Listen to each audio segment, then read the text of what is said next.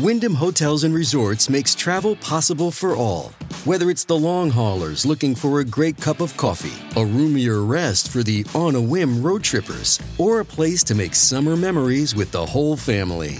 No matter who you are, where you're going, or why, with 24 trusted brands to choose from like La Quinta, Days Inn, and Super 8, your Wyndham is waiting. Get the lowest price at wyndhamhotels.com. Restrictions apply. Visit website for more details. Mom deserves the best, and there's no better place to shop for Mother's Day than Whole Foods Market. They're your destination for unbeatable savings, from premium gifts to show-stopping flowers and irresistible desserts. Start by saving 33% with Prime on all body care and candles. Then get a 15-stem bunch of tulips for just $9.99 each with Prime. Round out Mom's menu with festive rosé, irresistible berry chantilly cake, and more special treats. Come celebrate Mother's Day at Whole Foods Market.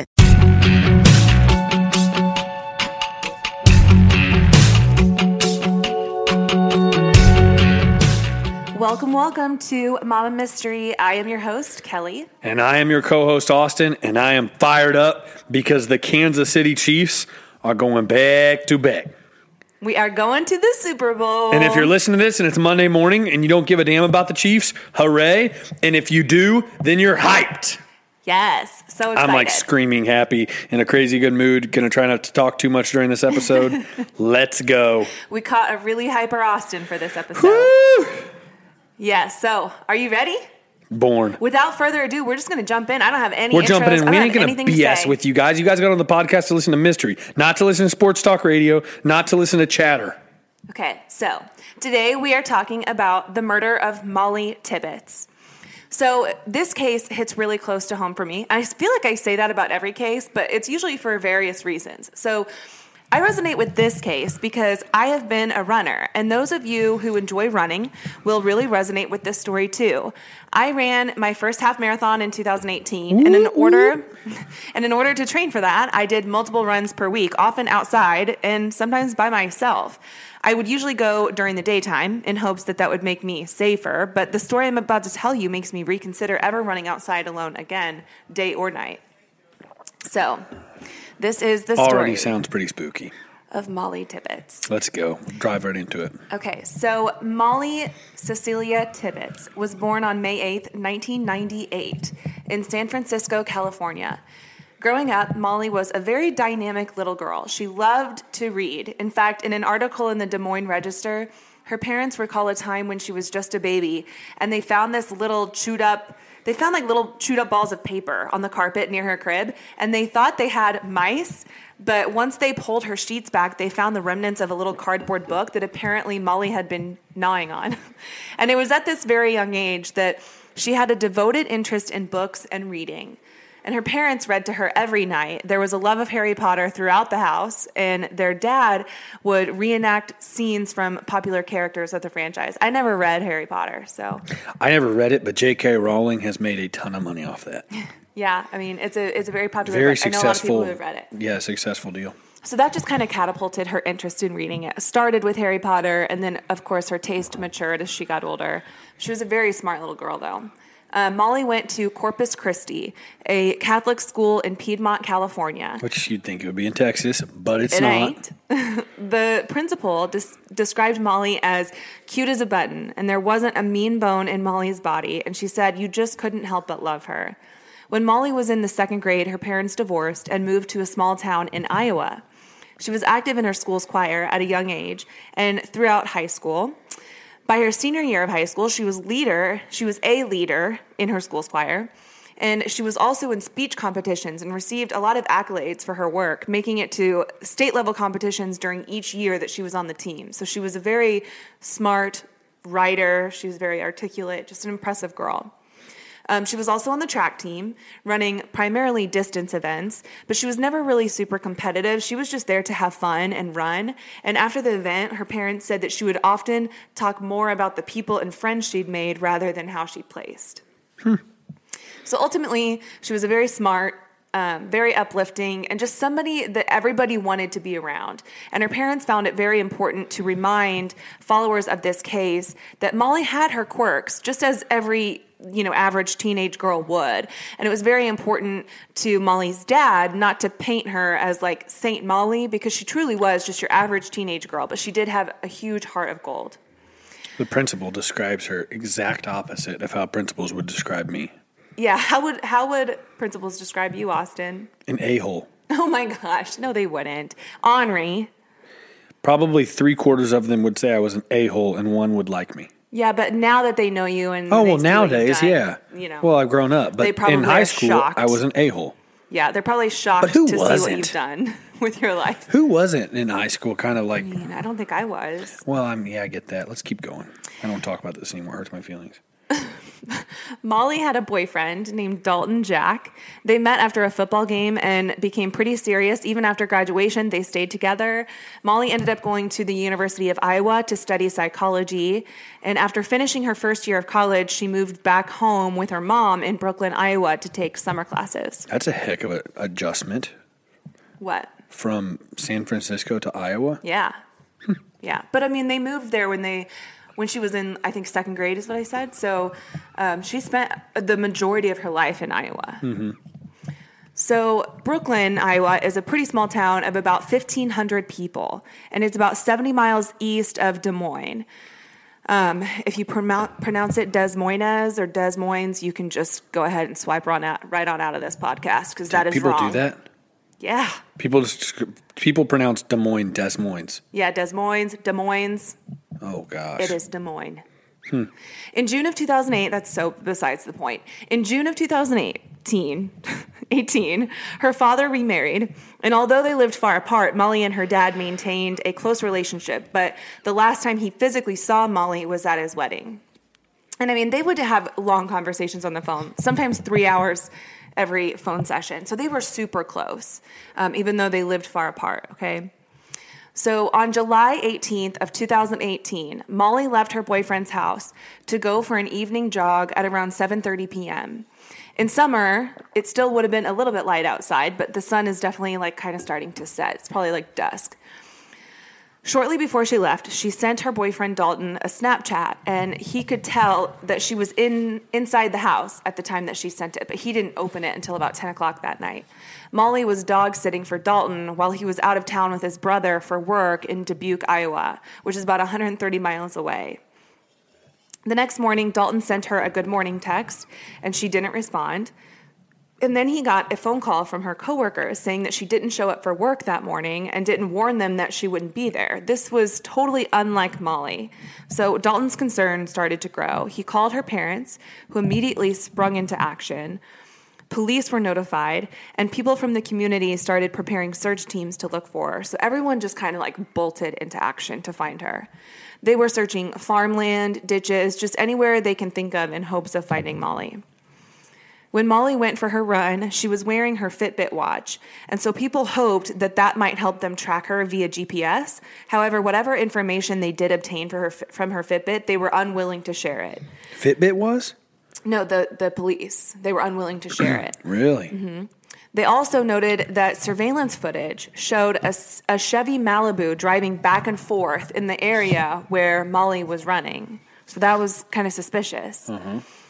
Over the coming weeks, police received hundreds of leads and raised over $366,000 for a reward in any information that would lead to Mollie's whereabouts. One of the tips they received led them to Kearney, Missouri. And someone thought that they saw Mollie at a truck stop there, but it turned out to be a false lead. Wow. Police also searched a local man, Wayne Cheney's pig farm, and held his cell phone overnight in hopes that it might lead to some tips regarding her whereabouts. But during this search, um, someone did find a red shirt that appeared to be Mollie's, just not Mollie. Um, and I think what led them to Wayne Cheney's place was just a tip. I don't know, I couldn't find the information regarding Wayne Cheney specifically, but what I do know is that he's ruled out as a suspect eventually, so it, it doesn't really matter.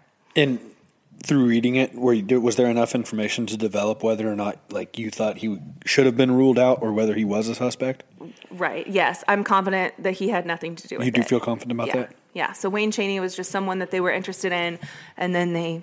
Was there just not enough connect? Like, what made you feel that way? So you'll find out. Okay. On August 5th, police find the body of a young woman in her early 20s, about an hour away from where Mollie went missing.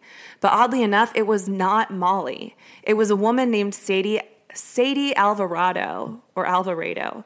Sadie was in a car with her boyfriend Damian Harmon, um, or maybe it's Heyman. Uh, Heyman, I'm not sure, but Damien is her boyfriend. When they started fighting while he was driving, she jumped out of his moving vehicle and suffered from blunt force trauma to her head. Oh my god! And died.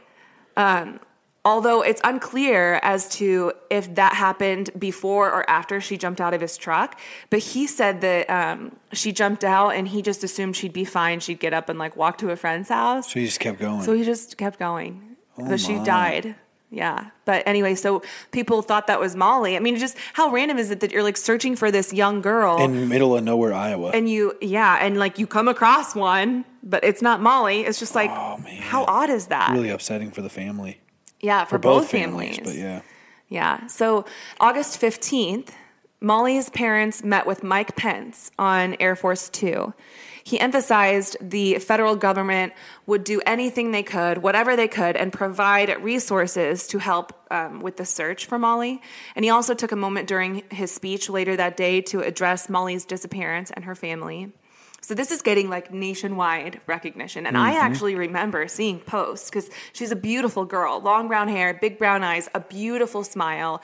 She was a really pretty girl. I mean, I remember seeing posts about her on Facebook when they were searching for her because she was gone for like a month. Hmm. So on Tuesday, August 24th, a little more than a month after Mollie went missing, police came in contact with the owner of that suspicious Chevy Malibu. His name was Christian Rivera, and he was 24 at the time, working at a nearby dairy farm under a false name. He was known as a good employee who showed up to work on time and got along well with his coworkers. When he got the job, he passed a background check through an outdated system, but again, he was using a false name with an out of state government identification. After Mollie's disappearance, he kept showing up for work, and his coworkers said that nobody could tell a difference in his demeanor. So when police confronted him about his vehicle being in the area where Mollie was last seen, he just confessed. He said that he was following Mollie while she was running, and she must have noticed because she told him to stop or she was going to call 911. After this threat, he said he just blacked out, and the next thing he knew, Mollie was in his trunk with blood on her head. What? So he dumped her body in a secluded location and ended up leading the police right to the spot where she was where she was, and he was immediately charged with murder. And the They found her. She was right there. So Yeah. it was all just he was just spilled the truth. Yeah, he just came right out and said it. What? Yeah, the preliminary autopsy results showed that Mollie died from multiple sharp force in- injuries, indicating that she was stabbed to death. Oh my gosh. The day after Mollie's body was found, her death was instantly politicized and used as an emotional plea as to why the U.S. needed to build the wall along the Mexican border and tighten up their immigration laws. But Mollie's family was really quick to grab hold of the reins of this story. Her dad emphasized that Mollie is nobody's victim in this story, and he implored politicians, including Trump, to stop using her story for political gain, especially when it was to bash illegal immigrants. Mollie's dad said the Hispanic community are Iowans. They have the same values as Iowans. As far as I'm concerned, they are Iowans with better food. And he denounced those who appropriate Mollie's soul in advancing views that she believed were profoundly racist. Man, it really sucks to have. I mean, I don't care what side you're on. Nothing to do with that. It's not even the conversation. Right. It sucks to have that. Like you lose your daughter, and then her her name is immediately the story is immediately used for gain in any way, political Right. gain, uh, racial, any uh, society view, division, anything. Yeah. Yeah. Yeah. I mean, it totally takes It's already away from- rough. right. It takes away from like her legacy or her story of her. Absolutely. Yeah, right. That's sad. On August 22nd, Christian was officially charged with first degree murder and raised his and the, the judge raised his bond from $1 million to 5 million since he was deemed a flight risk. And on September 19th of 2018, he pled not guilty. Not guilty. That, Not guilty. that blows my mind. I don't After know how you- that's going to work. When would it? When was that? 2018. So yeah, this all happened in like August and September of 2018. Right. And his trial still has not begun due to COVID 19. Okay, okay, that's where I was confused. And Yeah. he pled not guilty. He, he's pleading not guilty. When you came out and said, "Hey, yeah, here you go. Here's the Right. body. Here's and everything he led I did." them right to her. Like That's interesting. How else could he have known where she was? I mean, That's interesting. yeah, none of it makes sense. Um, so there are a lot of questions as to whether or not Christian's rights were violated during the investigation because he doesn't speak English. And so his defense is arguing that his conversations with law enforcement should not be used against him since he didn't fully, since he may not have fully understood what it was they were asking. Um, so I think that's part of their defense here. I'll be really disappointed if he gets away with like if he gets acquitted over a technicality like that. Um, I can't regard- imagine yeah. that that'll happen. That's but crazy. You just never know. So with when the is it set justice for? System. So as of now, his pre-trial pre-trial hearing is set for April fifteenth of this year, and his trial has been rescheduled for May seventeenth of this year. So Mollie's younger brother and his football team memorialized Mollie by printing her initials on their jerseys. Her group of friends created an online group called the Mollie Movement, and it encouraged people to be kind to each other in Mollie's honor. And then, in an incredible act of grace, Mollie's mother offered up her home to someone who is, he does happen to be an illegal immigrant, an acquaintance, and an acquaintance of Mollie's killer. He needed a place to stay while his, while he finished his senior year of high school and his parents were leaving town. But it was very important to all of them that he graduate. And it was actually Mollie's brother Scott who came to their mom asking if they could help this young boy. She just hopes, yeah, I mean, That's like an incredibly, insanely nice gesture. Gesture. yeah, but it just goes to show you like what The, the character. Yeah, this whole family's character. I mean, Mm-hmm. like Mollie was an astounding young woman. She was a leader. She won speech competitions and she often spoke in front of like her teammates, you know, for track, but also for speech, just like to motivate people. Mm-hmm. Um, and she, you know, p- that's how people remember her as just this person that everyone wanted to be around, like a light. Hmm. You know, like it's so cliche to be like, oh, she just when she walked into a room, it lit up. But I think that probably really, really was true for Mollie. Right. Gosh, that's wild. Yeah. So her mom says that she just hopes that this would be a chance for him and the community to see the kindness that was blessed upon Mollie's family and that they see that and choose to pay it forward. Very cool. So I want to point out a few things that we as runners can do to keep ourselves safe during our runs. And I found these tips on runnersconnect.com. So the first tip is to run with pepper spray. Um, also, you can run with an easy personal safety device. And this particular site recommends the Run Angel, and it's like a small device that you wear on your wrist. And if you get into trouble and you press this button, the device will emit a loud emergency alarm, and it'll also send direct notifications back to anyone that you choose through the app. That's cool. Yeah, that one's really cool. Also, your dad got me this Yeah. really cool um, taser because he knows I like he he knows I like to run, and sometimes I run by myself. So he got me this really cool taser, and it like loops around your fingers, so you don't really have to. Yeah, so you don't have to like hold it in a in a fist. It loops around your fingers, and um, it acts as a flashlight and also a taser. So yeah, it's really lightweight. You just keep it charged. Um, avoid running with headphones so that you can be aware of what's going on around you. That one's really tough for me. So Yeah. a lot of times, like if I do have headphones on, I'll keep one of the headphones off of my ear so that I can hear what's going on.